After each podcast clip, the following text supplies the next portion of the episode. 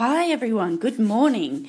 It is freezing cold here, so I hope that I don't shiver too much and that you can understand what I'm saying. It's raining, it's about 13 degrees, um, it is dark and utterly freezing. 13 degrees is utterly freezing to me, and I'm practically sitting here on my heater next to my desk and I'm drinking lots and lots of cups of tea.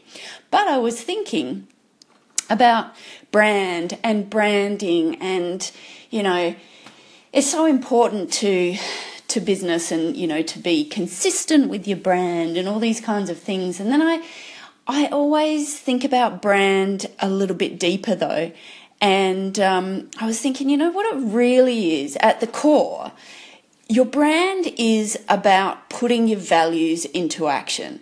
So, on one hand, I mean, it's made up of a lot of things. So, um, yes, of course, your logo, the visual representations like your, you know, your fonts and your colors and all of those sorts of things, the words that you use, the way you communicate, the copy, how you use it, all of those things are part of your brand, but you're using those things at the end of the day to express your values. So um, the visual representations are basically there so that people can remember, uh, identify you, your brand, your business, um, and remember you, identify you. But it's also about um, associating that represent those representations with your values because your values are the the the thing that drives everything else. That is what people experience because people are doing business with people. So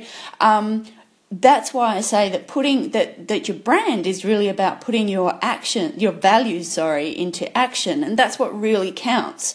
So your brand, therefore, is on is number one a representation of your values in terms of the way that people can identify who you are and what you represent. So the things that you're choosing to represent your values are going to be as well aligned as possible in terms of you know your visual representations, the way you look and speak, and you know your copy and your words and all of that sort of thing.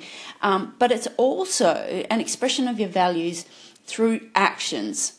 It's like the business equivalent of character in human beings. You know, people can look all different ways, um, and really that's irrelevant in terms of who they actually are because that comes from their character. Those are the things that people remember. Those are the things the the um, the uh, elements, the uh, you know characteristics that people connect with, and it's the whole reason that we have brands in the first place.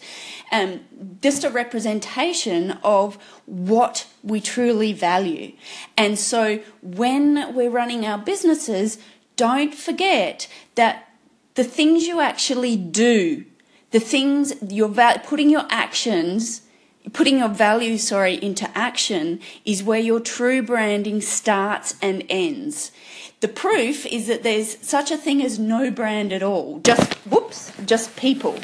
And of course we call that a personal brand. So the other stuff is not necessary but your character your values are and that's what's important.